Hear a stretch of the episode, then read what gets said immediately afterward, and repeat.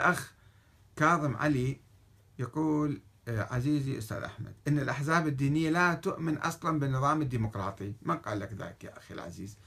لا تطلق هكذا أحكام. لا تؤمن أصلا. من قال؟ هي ملتزمة وتدعو وتعمل وتشارك في ماذا تريد منها؟ تريد أن تبحث في قلب الناس؟ الله سبحانه وتعالى حتى عندما جاء بالدين جاء بالإسلام لم يأمر النبي بأن يشق قلوب الناس وينظر ماذا آه، في حقيقتهم هل يؤمنون بالله واليوم الآخر وبالإسلام أو لا.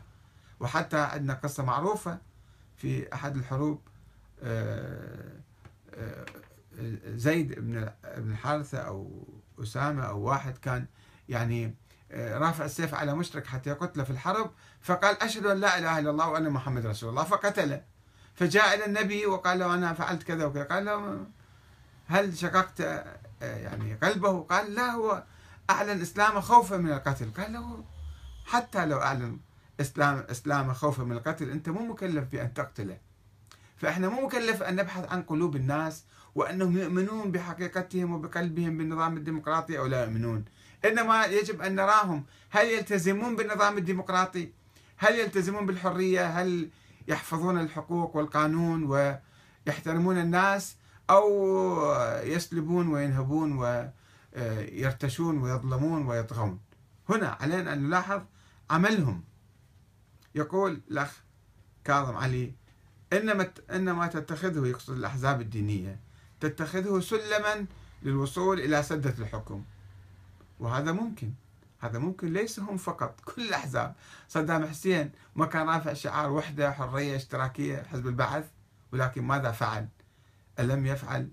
عكس هذه الشعارات آه، من آه، الظلم والطغيان والاستبداد والتفرقة بين الشعوب العربية. فهذا احتمال وارد. كل حزب احتمال وارد ينقلب. وكل إنسان مو بس كل حزب كل إنسان ممكن ينقلب على ذاته. يمكن ينقلب على شعاراته يمكن يرتد يمكن آه، يصير شيء ثاني.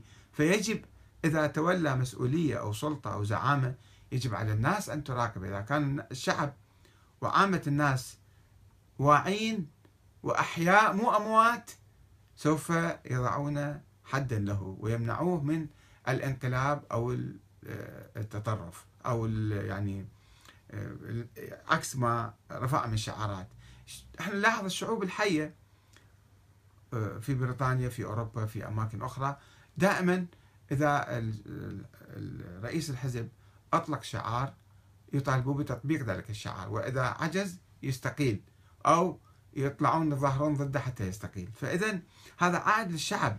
لا نلقي اللوم كله على الأحزاب الدينية بصورة مطلقة أو نحصر اللوم فقط في الأحزاب الدينية.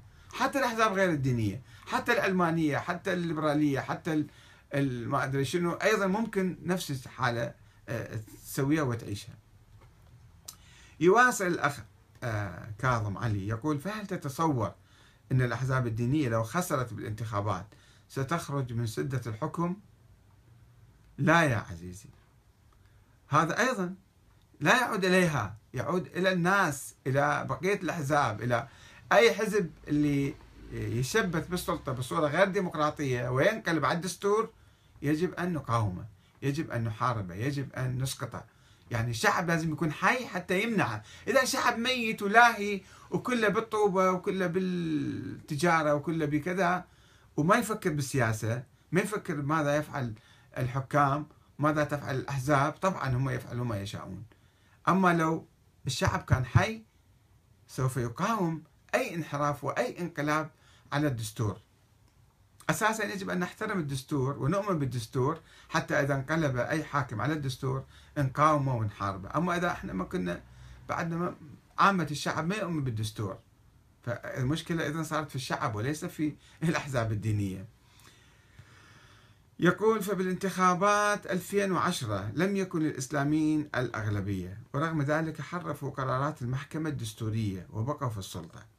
هذا يعني تفاصيل هذه لأنه هذا راح نخوض إحنا نبحث فكر عام الفرق بين التشيع العلوي والتشيع الصفوي ولا نريد أن نناقش الآن ماذا حدث قبل أربع خمس سنوات وكيف بقى فلان بالسلطة وكيف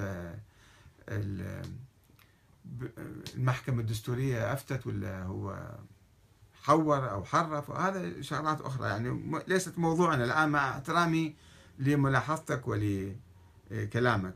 المهم لنفهم لم يفهموا معنى دولة أي دولة المواطن فهي نظام حديث لم تصل عقولهم الفارغة في غياب التاريخ إليه. يعني على أي حال إحنا بحاجة إلى آه، تطوير ثقافتنا الديمقراطية الشعبية حتى نستطيع أن آه، يعني نحافظ على المنجزات التي حققناها وحققها الشعب بنضاله وجهاده الطويل وشهدائه والناس الذين عانوا كثيرا حتى نصل إلى آه، مرحلة متقدمة من التطور السياسي. وإذا رأينا أي محاولة للانقلاب أو الرجوع أو الردة نقاومها بكل قوتنا. الأخ قاسم